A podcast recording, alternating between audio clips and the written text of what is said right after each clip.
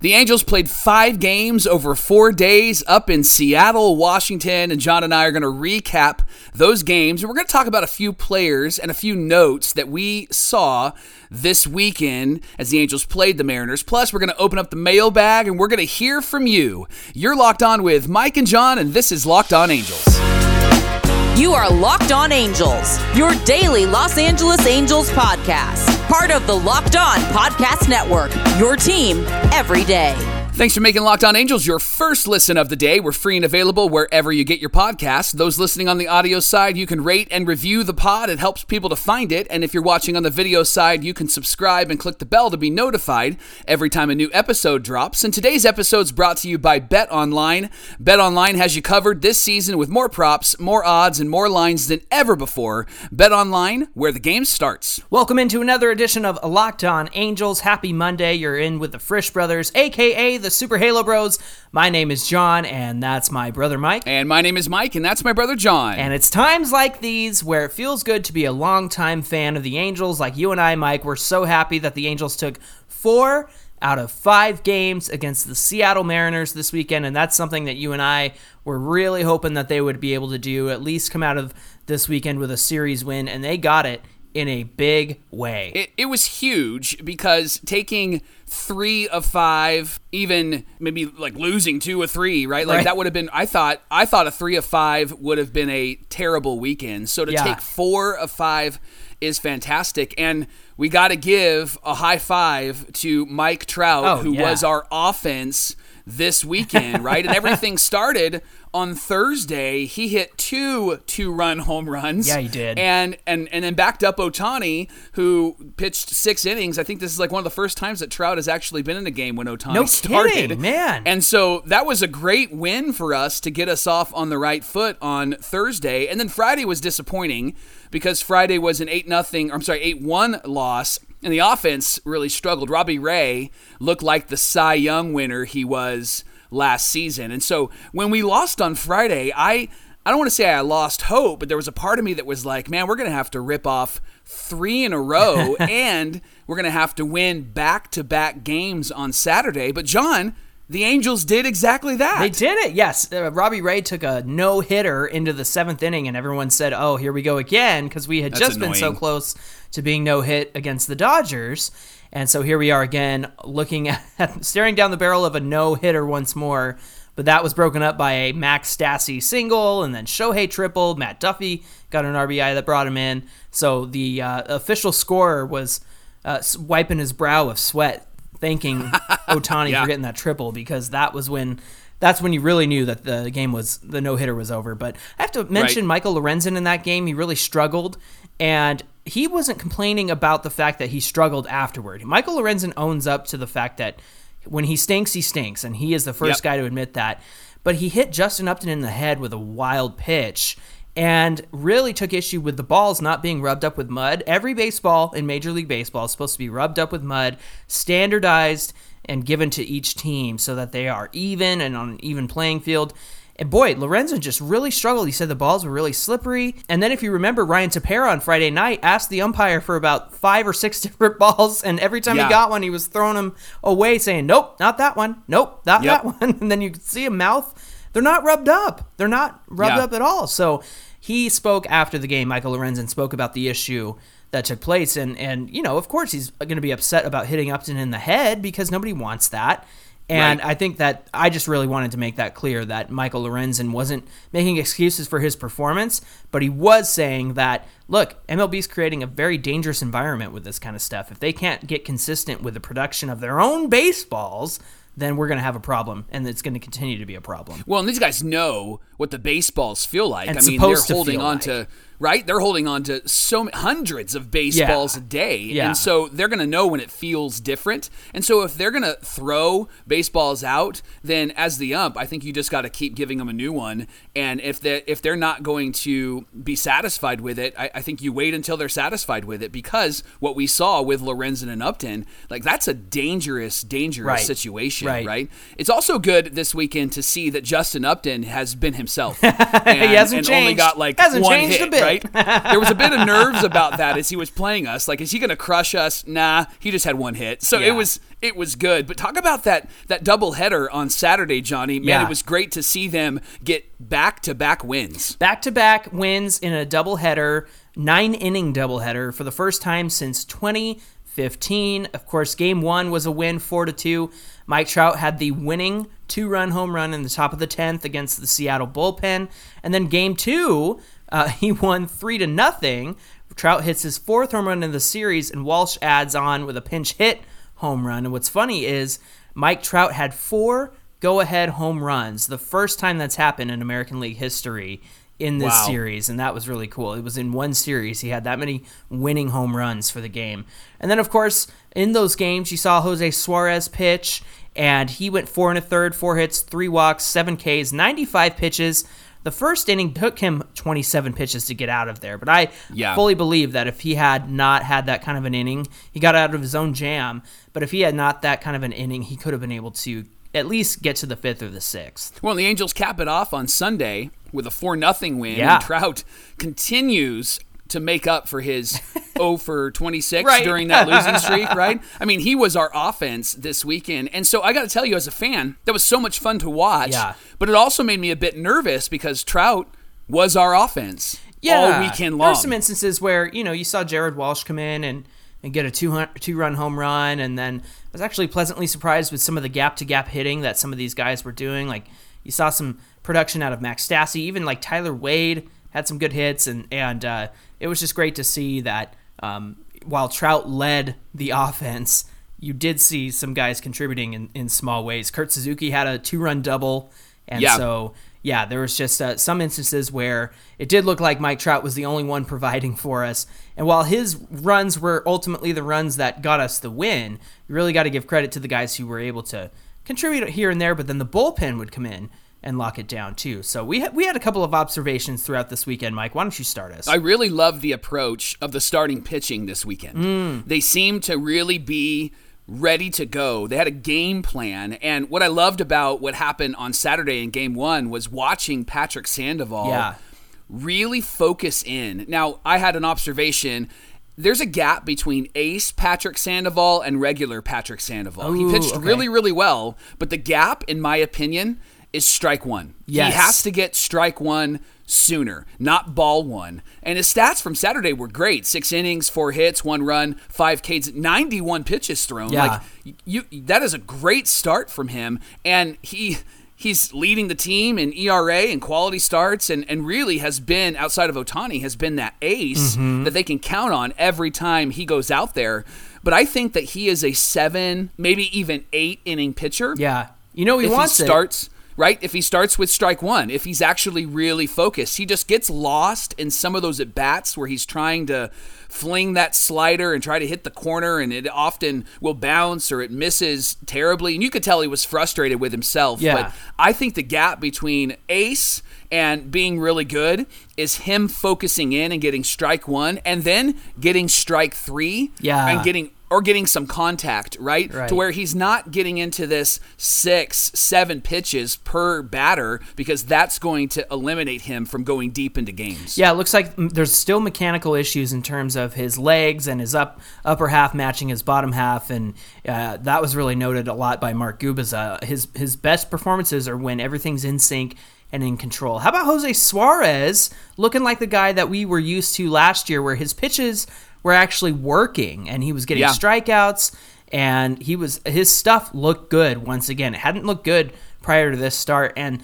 when I say that he looked like the guy from last year, that's with the caveat that he did only go those 4 1/3 innings. Yeah. And again, that goes back to that first inning where he really struggled. But if he can keep that pitch count down, remember he had a complete game against Texas last year, and I really hope that he could get back to that kind of performance moving forward. So hopefully Suarez can begin to figure it out and be more efficient with his pitches. And when the Angels needed add-on runs, it looked like perhaps all of the offense was from Trout, but I do think that there were some key moments there where the offense got our bullpen a little bit of run support, and our bullpen use that run support to the fullest. You saw guys like Aaron Loop return to form, 3 Ks on Sunday in one inning. Jimmy Hargett was really helpful in that Saturday game. He went 3 2/3, one hit, holding the lead and making that doubleheader so much more easier to manage because he really helped save that bullpen. So some great things from the bullpen side as well. How about Kenny Rosenberg on Sunday? How about 4 2/3, 2 hits, Kenny, 3 walks, 1K, 71 pitches. I would have loved to have seen him finish that fifth inning and qualify for the win. I'm not sure what happened there. Maybe he hadn't pitched that much, and so Nevin's coming out to grab him, and then Quijada comes in and just blows everybody away, which is really great to see. But the last thing I think that we need to talk about is David McKinnon makes his MLB debut, and he looks like Thor. He looks like Noah Syndergaard, his twin brother. And by the way, I know that he was tearing it up in AAA, but can somebody fix his batting stance? He looks like an old man in a slow pitch softball league as he stands up at the plate. Right. And if it works, I get it, if it works, but it just didn't look like a major league stance, right? It looked like I don't know what it looked like. Maybe the slow pitch softball league is what it looked like. That's right. Yeah, David McKinnon, he's been tearing it up in AAA. He had a 327 batting average. And prior to that, in AA last year, he had a 285 batting average. So I imagine somewhere between those two numbers is what you can expect from him. So I hope that he gets more time in the majors because I really think that he can be a helpful backup to Jared Walsh. Perhaps they can get him over to third base. We'll talk about that a little bit later. But when it comes to making moves and making some changes for the team, especially when you need offense, bring up the guys who are hitting. And I know that he didn't contribute a whole lot this weekend, but I really think that it's important to bring up some good hitters when you're struggling like the Halos were. And it paid off this weekend. So 4 out of 5, we're happy, and let's keep rolling as a strong offensive team and some good pitching from the Halos. Let's take that into this week.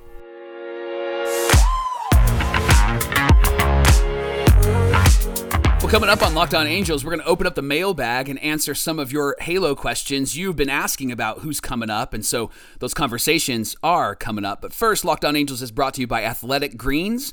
It's time to reclaim your health, Johnny, and to arm your immune system with convenient daily nutrition from Athletic Greens. With 1 scoop of AG1 and a cup of water every day, you can fill your body with 75 high-quality vitamins, minerals, whole food source superfoods, probiotics, and adaptogens. That's fun to say. It's awesome to start your day with this in your body. AG1 is lifestyle friendly, so if you eat keto, vegan, dairy-free, gluten-free, AG1 will work for you as well. AG1 contains less than 1 gram of sugar, no GMOs, no nasty chemicals, nothing artificial, and it tastes really good. This supplement supports better sleep quality, I need that, and recovery, mental clarity, and alertness. So many people have already tried AG1 and they've loved it. Right now, Athletic Greens has over 7,000 five-star reviews. It's recommended by professional athletes and trusted by leading health experts. So go to athleticgreens.com today and start choosing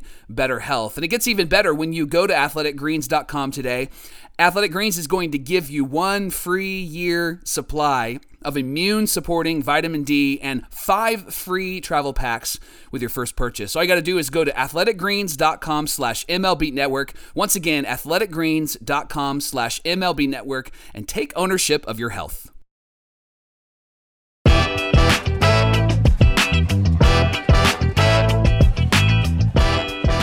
We want to thank you for making Locked On your first listen of the day. And now for our second segment, we are going to jump into the mailbag. We had lots of good questions. Let's start with an easy one. How about a softball, Mike? Let's go. Let's do this one. From Orange County Gal on Instagram, she asks us, how many games do you typically go to per season? How about you, Mike? Well, I'm married and I have 3 kids, and we have busy schedules, kids in sports, working, we have church work. And so most often when we go to a game, it's normally on a whim where we're like, hey, want to go tomorrow? Or a friend calls and says, hey, we got tickets for tonight. And so I've been to 3 so far this year, and each game has been a whole lot of fun. We've actually talked about, now that the Angels are winning again, we've actually talked about getting the family together and going. And so for us, it's like, hey, the kids have to take a day off, or do we have basketball? And so we're hoping to maybe schedule one in the next week or so. What about you, Johnny? My goal is 5 to 10 games per season, and I think I went to 6 total last season, and I was actually 5 for 6 in my appearances at Angel Stadium, and so I got us 5 wins. So how about that? Look at you. But yeah, I've only been to 1 so far this season. I've been slacking, but I think as the summer begins and we start to get into more of a summer routine, I think that we'll be getting to more games. We've had a lot of events lately, you know, a little thing called Father's Day, and got a wedding coming up that I'm in. So stuff. Yeah, exactly. Yeah. All right, let's go on to the next question from Aggie Nikki on Instagram. They ask us, realistically, we only need to be better than the 4th AL East team to get a wild card spot. I hope. What do you think, Mike? Well, I like that idea of like, hey, let's sneak in. And you made this point on Friday's episode. Like, we just got to get in, right? And once we're in, then we can open up the floodgates and just let the boys play, and we don't need to manage like we're managing right now. I actually think the key to getting in is not beating those East teams, but it's actually playing well in our division. We haven't done that in years past, but this year has trended in a different direction. And I think the next 6 games against the Astros, we're going to play 3 at home and 3 away, are going to be key for us to gain some ground before the All-Star break. What do you think? Yeah, you know, let the AL East teams battle it out, because the Yankees are just beating up on everybody over there. And as we know, you play more games within your division. But I do have to say that if those AL East teams are playing each other and just beating each other up, I think we have a pretty good chance of taking advantage of the fact that we're in the Wild West. I think that we can beat Texas. I think that we can beat the Mariners and the A's. And I think that if we show up against the Astros, we'll have a pretty good chance against them as well. But I'm looking at that, you know, for me, since day one, it's been that wild card spot. I'm looking at that and saying we got to get one of those spots. It's now more than ever, because it's so much easier for us to secure a spot with 3 wild card spots in each league. So let's beat up on the teams that we can beat up on, and again, let's take advantage of the fact that we do play more AL West games, and let's be good in our division for a change. And so far, let's go. I think we're doing a pretty good job. So far, so good, right? How about just _ Chad's question? If the Angels are still in the mix at the deadline, will they go after a third baseman? What do you think, Mike?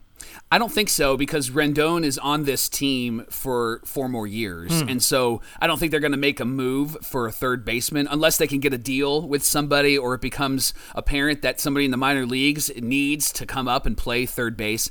I don't think that they will. I think outside of pitching, the move that they're going to make is probably shortstop. And the name Didi Gregorius has been thrown out there. I'm not sure if I'm a fan of that or not, but I think that there needs to be, and we'll talk about this in a minute, but I do think there needs to be an upgrade at shortstop, but I don't think that the Angels are going to make a big impact move with a third baseman, because they do have 4 more years and a big contract with Rendon. What do you think?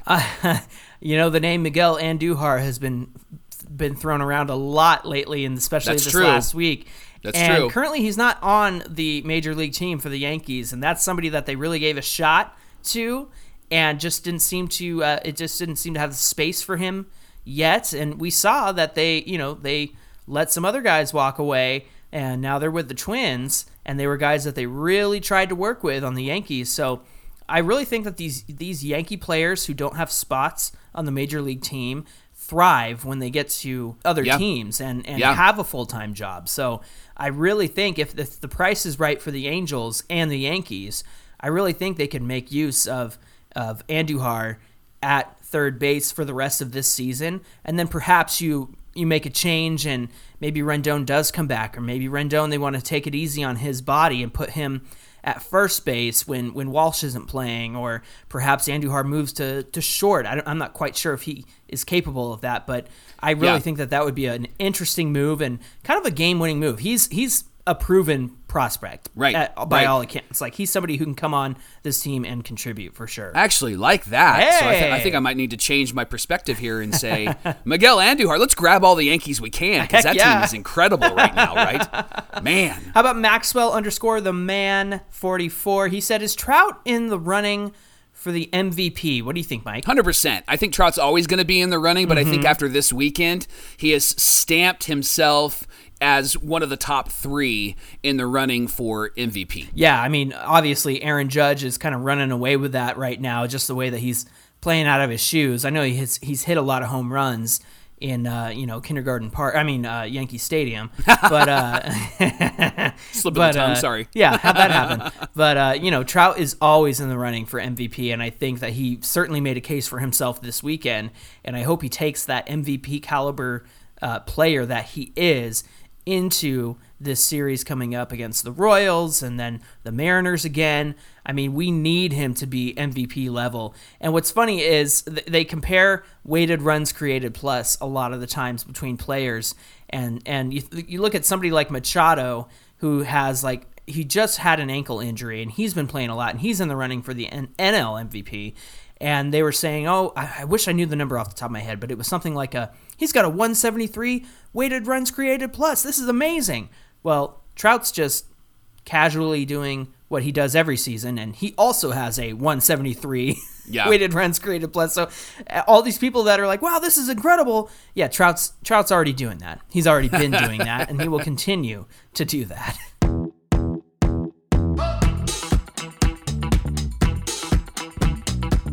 Well, we got more from the mailbag. You sent in a lot of great questions. We'll answer those in just a minute. But first, Locked On Angels is brought to you by BetOnline. BetOnline.net is your number one source for all your betting needs and sports info. You can find the latest sports developments, league reviews, and news, including this year's NHL playoffs and Major League Baseball. BetOnline is your continued source for all your sporting wagering information, including live betting, esports, and scores. And BetOnline.net remains the best spot for all of your sports scores, podcasts, and news this season. BetOnline.net is the fastest and easiest way to check in on all your favorite sports and events, including MMA, boxing, and golf. Head to the website today or use your mobile device to learn more about the trends and actions. BetOnline, where the game starts.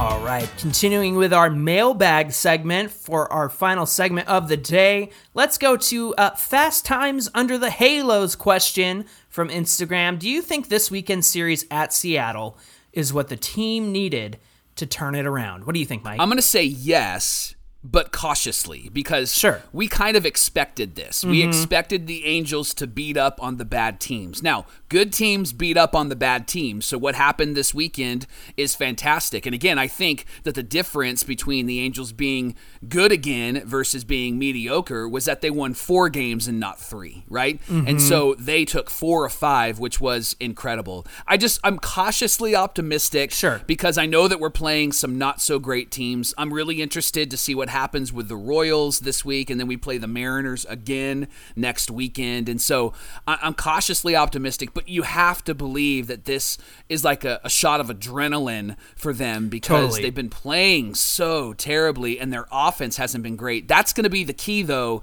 is they can't find themselves where they were against Robbie Ray and not getting a hit until late in the game. They have to be able to have consistent hitting all the way through that lineup. Absolutely. Yeah, I'm with you on the cautious optimism because we knew that this would be a series that we could take. And I like what you said. A good team takes 4 out of 5. A fine team takes 3 out of 5. But I understand the hesitation to fully invest in the team yet, but I will say to answer the question, is this what they needed to turn it around? Yeah, you got to find your mojo again, and you're not going to find the good qualities about your game against tough teams, and then you play another tough team, then you play another tough team, and you just feel like you're getting run into the ground. And so for these guys to swing the bat and go, oh, that's a home run, to go in the dugout and put on the cowboy hat, for our bullpen to come out and actually get a clean inning and K the side, or Rysel to come in and get a save. By the way, I love Quijada getting the save and doing the Rysel point at the end of that game. Great. That was incredible. That was great.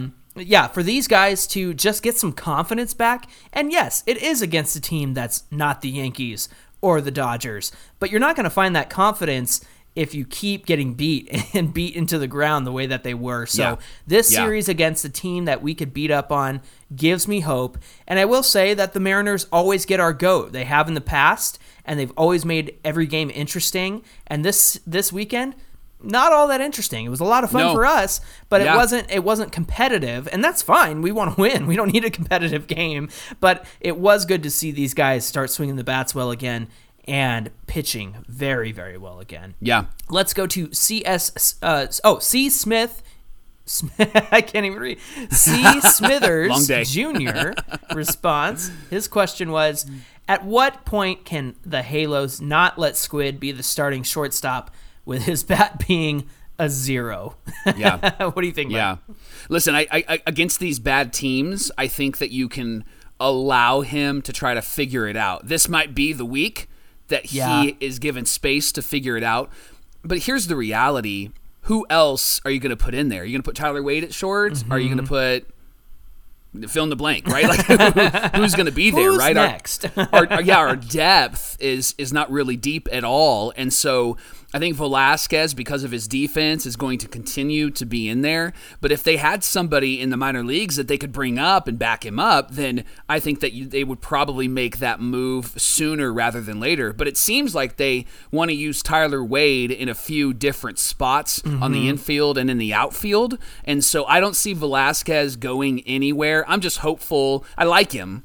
I like him a lot. I'm just hopeful that maybe against these teams that aren't really great, he can actually string some hits together. I just think you can't hide his bat, especially when we're all going cold. And so that's when he really stands out like a sore thumb. Yeah, you know what? No more Tyler Wade in the outfield for me, by the way. No, I'm with you. 100%. All that's wrong with Velasquez is his approach. I watched him swing at three pitches out of the zone against the Mariners, and I think it was his last at bat of the game on Sunday, and it's like, dude, what are you doing? What are you seeing? What are you looking at?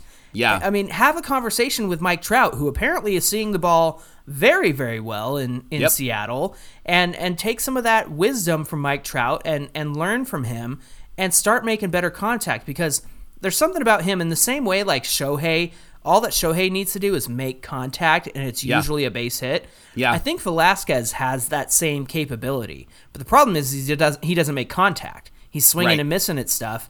Right. And you and I have said for weeks, stop trying to be Barry Bonds, stop trying to be the hero, and do your job, which is here's your box, stay in it, and get those base hits, get those walks, and stop swinging for the fences. And again, I don't know what he's seeing up there, but I think somebody needs to have a conversation about, like, just make contact, dude. Just put the bat on the ball. Stop reaching for stuff. Stop chasing stuff, you know? Yeah, I talked about the approach of the Angel starters and bullpen people this weekend against the Mariners. I don't know if you noticed this or not, but the Mariners' approach against our hitters was the top of the zone and above. They were throwing fastballs to the top of the zone and above. And then Sunday's pitcher, that young guy, he's got a fiery arm. That's man, why can't I think of his name? I know his name's skipping me at the moment, but it'll come to us in a moment. But he was doing top of the zone and away from left-handed batters, and he was doing that every single time with Velasquez. Logan Gilbert. Thank you very much. That's why you're on the team. Who is Jared Weaver reincarnated, but with higher velocity? There's your Jared Weaver 100%. Reference. Yeah, 100%. Have you seen the way he delivers the ball? It's like uncanny, man. I love it. Yeah, I just want those Angel hitters to notice, like, they're gonna try to get you out with that fastball just above the zone, and Velasquez specifically, and Shohei, by the way, they've been doing that to him every single time. And so if they can actually stop swinging at those balls out of the zone, I think that we'll actually see some improvement in their batting averages, Velasquez specifically. Definitely. All right, 7 yellow cards. His question was, in your opinion, is Rendon's surgery the death nail for the Halos 2022 season? What do you think? No, 4 more years of Rendon is not going to be the death nail. I think that the surgery gives him, with hope, that next year he'll have a healthy season. I know we said this last year when he had surgery on his hips, but I don't think it's the death nail at all. I think that a healthy Rendon is the goal, and when he's healthy, he'll be fantastic. We just have had some really, really bad luck with big free agent signings, and so this is just like another, like, this is terrible. Yeah, right? I thought I saw somewhere that he apologized to the guys in the locker room about this and having to have surgery, and it was something that he was hoping to play through.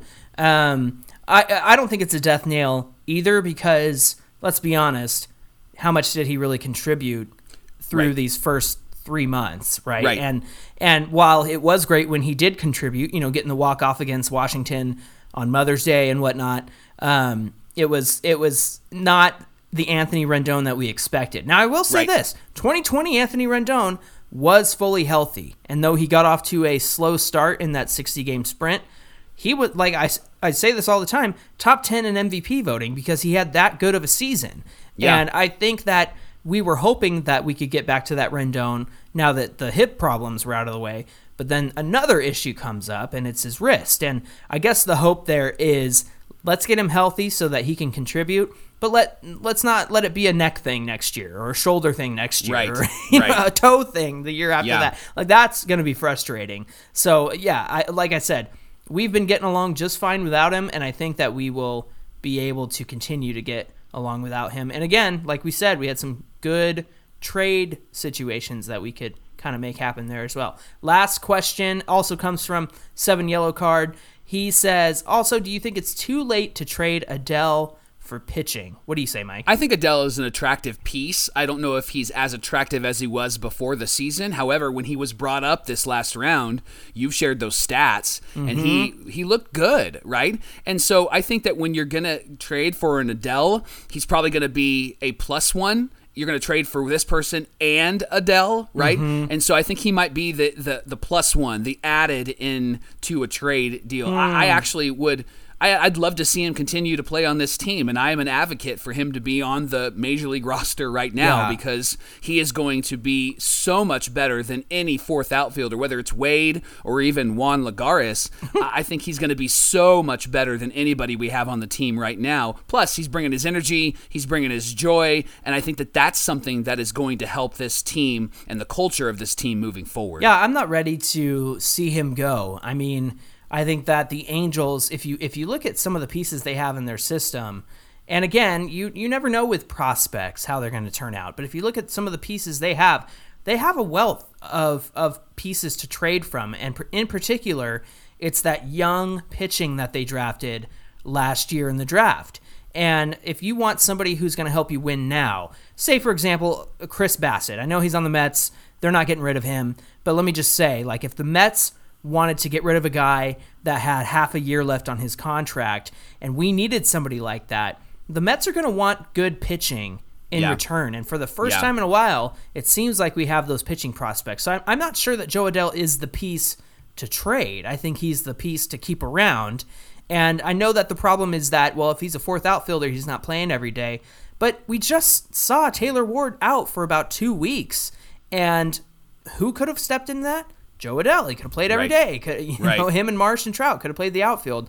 So I really think that was a missed opportunity there, but we'll see what happens with Adell. I don't think that he's the centerpiece of a big trade. I think he has value, but I don't think that the Angels will want to send him off or let him go. I love prospect talk, and I love talking about baseball prospects, but I also love talking about the NBA prospects. And if you are somebody that's interested in the NBA, you should check out the Ultimate NBA Mock Draft. Make that your second listen today. The first picks of this draft have been made. You can search Ultimate NBA Mock Draft right now, and you're going to get 50 insiders, the sports experts, the draft experts of Locked On NBA and the Big Board. They're going to tell you who should draft who and where they're going to get drafted. The 5-episode Ultimate NBA Mock Draft is underway, and you should check it out.